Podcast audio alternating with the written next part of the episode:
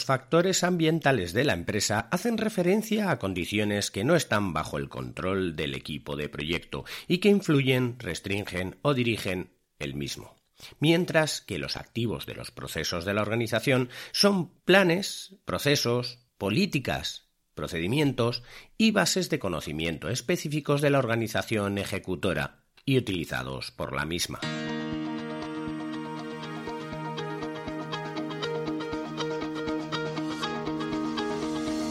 Hola, estás escuchando Proyecta, un podcast de Emilcar FM sobre dirección y gestión de proyectos, metodologías ágiles, lean, productividad y mucho más. Yo soy Abel Yécora y os voy a contar todo lo que tiene que ver con este mundo.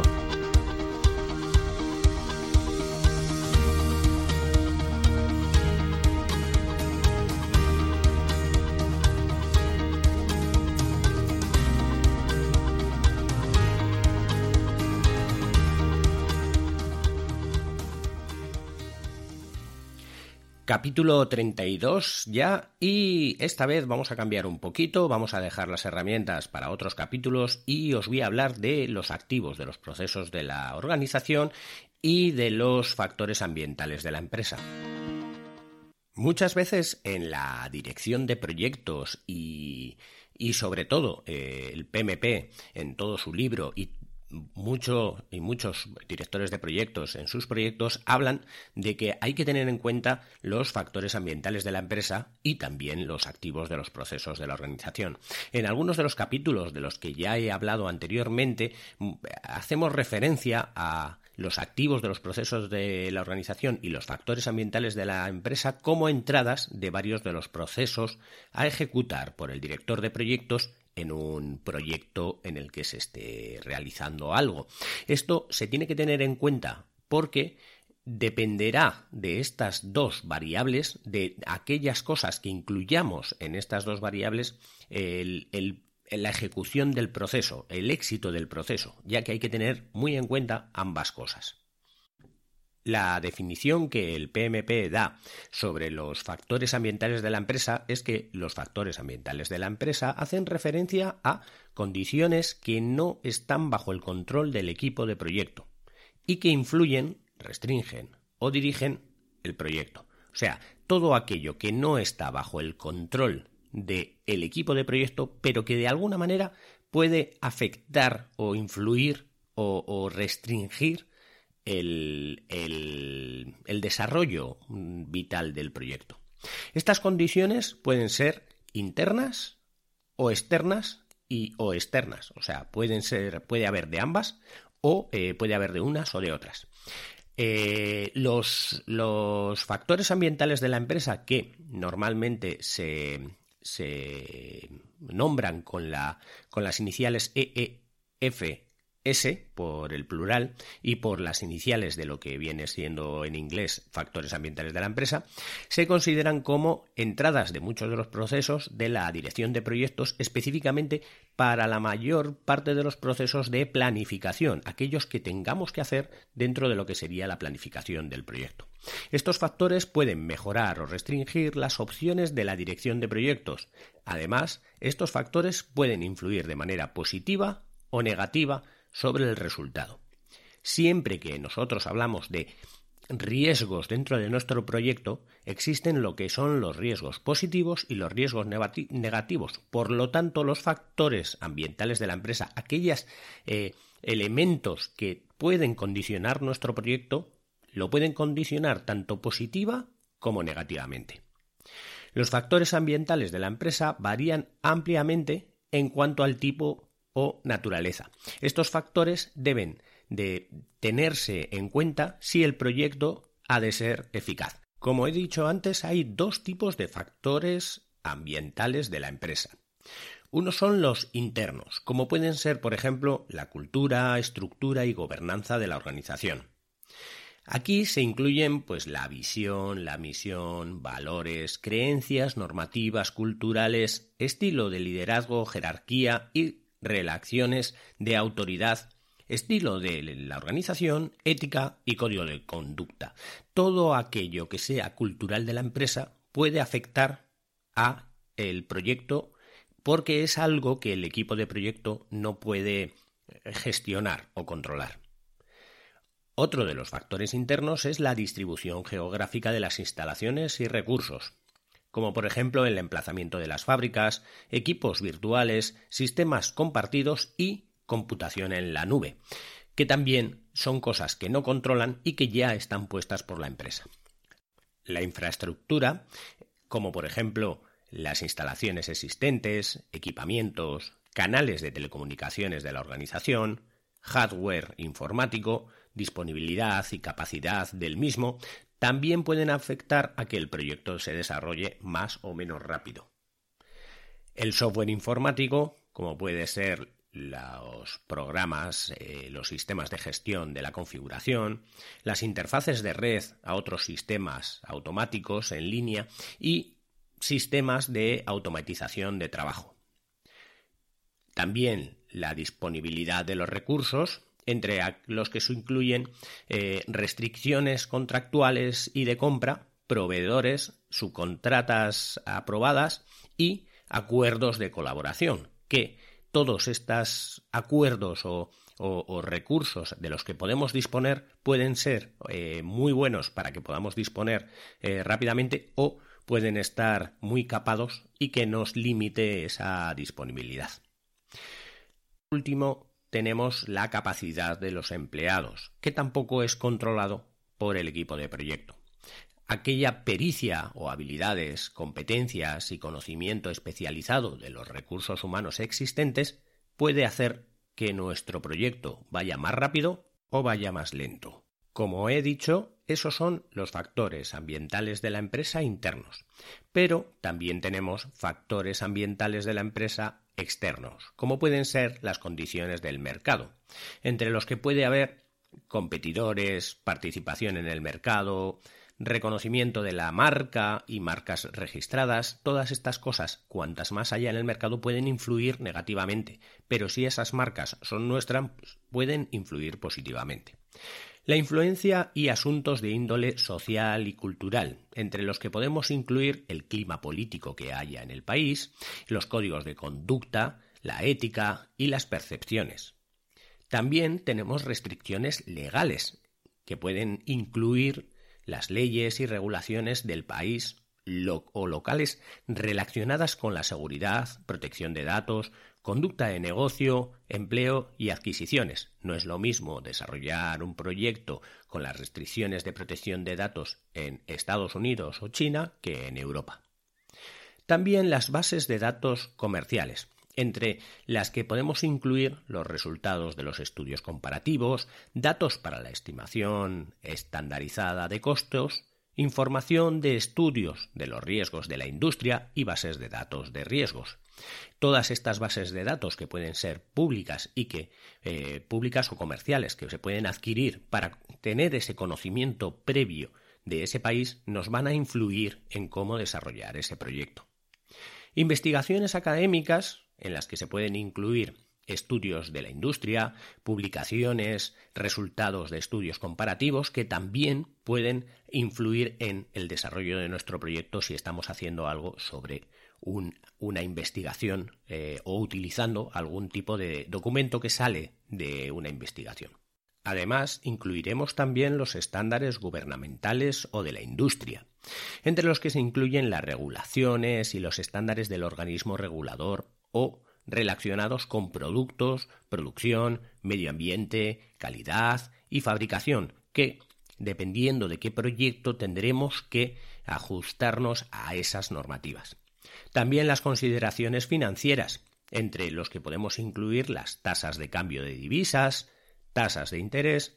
tasas de inflación, tarifas y ubicación geográfica, ya que no es lo mismo en unos países trabajar que en otros países por cuál es la inflación que pueda tener ambos países. Por último, los elementos ambientales físicos, entre los que podemos incluir las condiciones del trabajo, las condiciones climáticas y restricciones. Hay países donde no se puede trabajar en ciertos sitios. Si, por ejemplo, vamos a estar dirigiendo un parque eólico, probablemente eh, si lo vamos a poner en un monte que es un bosque, tendremos dificultades para talar árboles, dependiendo de si es una reserva natural o si es simplemente una, una fábrica de madera. Como he dicho, esos son los factores ambientales de la empresa. Nos referimos con ello a todos los elementos que pueden influir en el proyecto, tanto positiva como negativamente, pero que no que, que salen del control del director de proyectos y del equipo de dirección de proyectos. No tenerlos en cuenta cuando estamos iniciando un proyecto o durante la ejecución o planificación de un proyecto cada vez que salga un factor ambiental nuevo, es casi garantía de que el proyecto va a fracasar, ya que no tener en cuenta en qué país estamos, cuál es la política, cuáles son las normas, cuáles son las leyes, eh, qué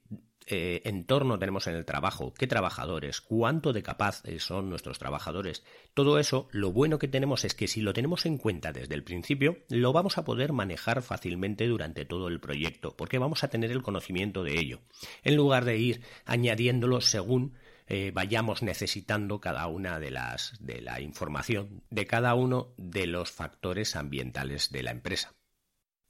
Otro de los elementos que también es entrada de una gran eh, variedad de procesos, sobre todo de planificación en la dirección de proyectos, son los activos de los procesos de la organización. Los activos de los procesos de la organización, o también llamado OPAS,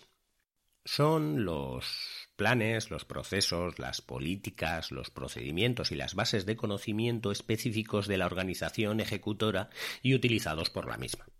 Estos activos influyen en la dirección de proyectos. Los activos de los procesos de la organización incluyen cualquier objeto, práctica o conocimiento de alguna o de todas las organizaciones ejecutoras que participan en el proyecto y que pueden usarse para ejecutar o gobernar el proyecto. Aquí podemos incluir las lecciones aprendidas procedentes de proyectos anteriores y la información histórica de la organización. También podemos incluir los cronogramas completados, datos sobre los riesgos y datos sobre el valor ganado. Del valor ganado del que espero poder realizar un capítulo pronto. Remarco que los activos de los procesos de la organización son entradas de muchos de los procesos de la dirección de proyectos. Dado que son internos a la organización, los miembros del proyecto eh, del equipo de proyecto podrían efectuar actualizaciones adicionales a los activos de los procesos de la organización según sea necesario a lo largo del proyecto, por lo que los activos de los procesos de la organización pueden ser tanto entradas como salidas. Entre ellos podemos distinguir dos categorías, la de los procesos, políticas y procedimientos y la de las bases de conocimiento de la organización. Normalmente los procesos y políticas y procedimientos no se suelen actualizar, mientras que las bases de conocimiento de la organización continuamente o con cada proyecto se pueden actualizar. Los procesos, políticas y procedimientos se pueden ver como en la parte de inicio y planificación como las guías y criterios para adaptar el conjunto de procesos y procedimientos estándar de la organización, también los estándares específicos de la organización, los ciclos de vida del producto y del proyecto y métodos y procedimientos, como por ejemplo los métodos de dirección de proyectos, las métricas de estimación, ciertas cosas que ya tiene la empresa y que vamos a utilizar para, para agilizar nuestro trabajo, así como las plantillas que podamos tener de nuestra documentación de proyectos anteriores para utilizar en nuestro proyecto. También las listas de proveedores preaprobados con el fin de cuando vayamos a pedir cosas, saber a quién las tenemos que pedir. En el grupo de procesos de ejecución y monitoreo y control, también podemos tener los procedimientos de control de cambios, por ejemplo, o las matrices de trazabilidad de cómo, está, cómo, se está moviendo tanto las materias que tenemos en nuestro proyecto como, como la ejecución del propio proyecto y los procedimientos de control financiero. Además de eso, podemos tener procedimientos para la gestión de incidentes, el control de la disponibilidad y de los recursos, los requisitos de comunicación, procedimientos para priorizar y aprobar y emitir autorizaciones de trabajo, plantillas también eh, en el, de ejecución de, las tareas, las guías estandarizadas de, instrumentación, de, cómo manejar la herramienta o de trabajo y también los procedimientos de verificación y validación de los, de los productos o de los servicios que estamos haciendo. Mientras que en cierre tenemos eh, pues las guías o requisitos del cierre del proyecto, como pueden ser las auditorías finales del proyecto, eh, las guías para evaluación del proyecto, checklists o ciertas eh, cosas que ya tenemos para cerrar el proyecto. Como veis, los activos de los procesos de la organización pueden ser entradas de muchos procesos, no solo de planificación, sino también de cierre y de ejecución.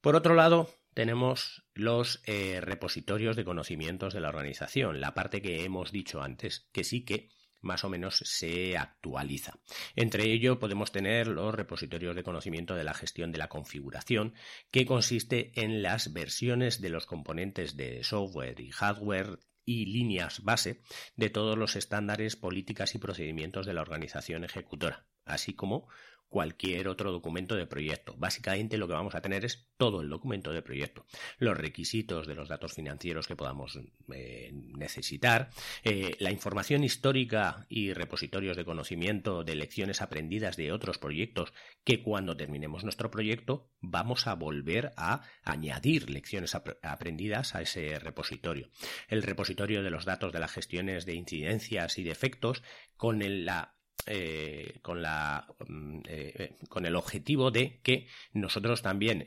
aprendamos de esas, de esas deficiencias que tienen y si sale alguna deficiencia más durante el proyecto, añadirla a ese repositorio. Asimismo, los repositorios de datos y métricas utilizadas para recopilar y tener a disposición los datos de mediciones de procesos y productos y también los archivos de los proyectos anteriores con el fin de ver líneas bases de eh, costo y alcance cronograma de otros proyectos y utilizarlos para que nuestro proyecto eh, mejore o sea más fácil estimar ciertas cosas en la, en la fase sobre todo de planificación.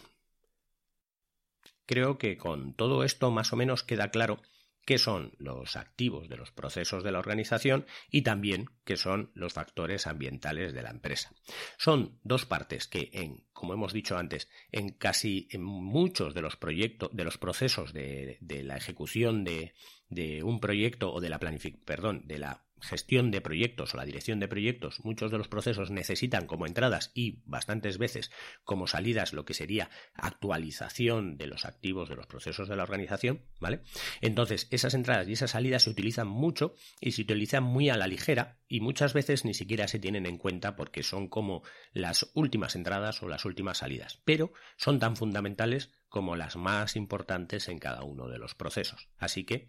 Tenerlo en cuenta y cuanto antes identifiquéis tanto los activos de los procesos de la organización como los factores y ambientales de la empresa, antes podréis trabajar de una manera más rápida y más segura para garantizar el éxito de vuestro proyecto.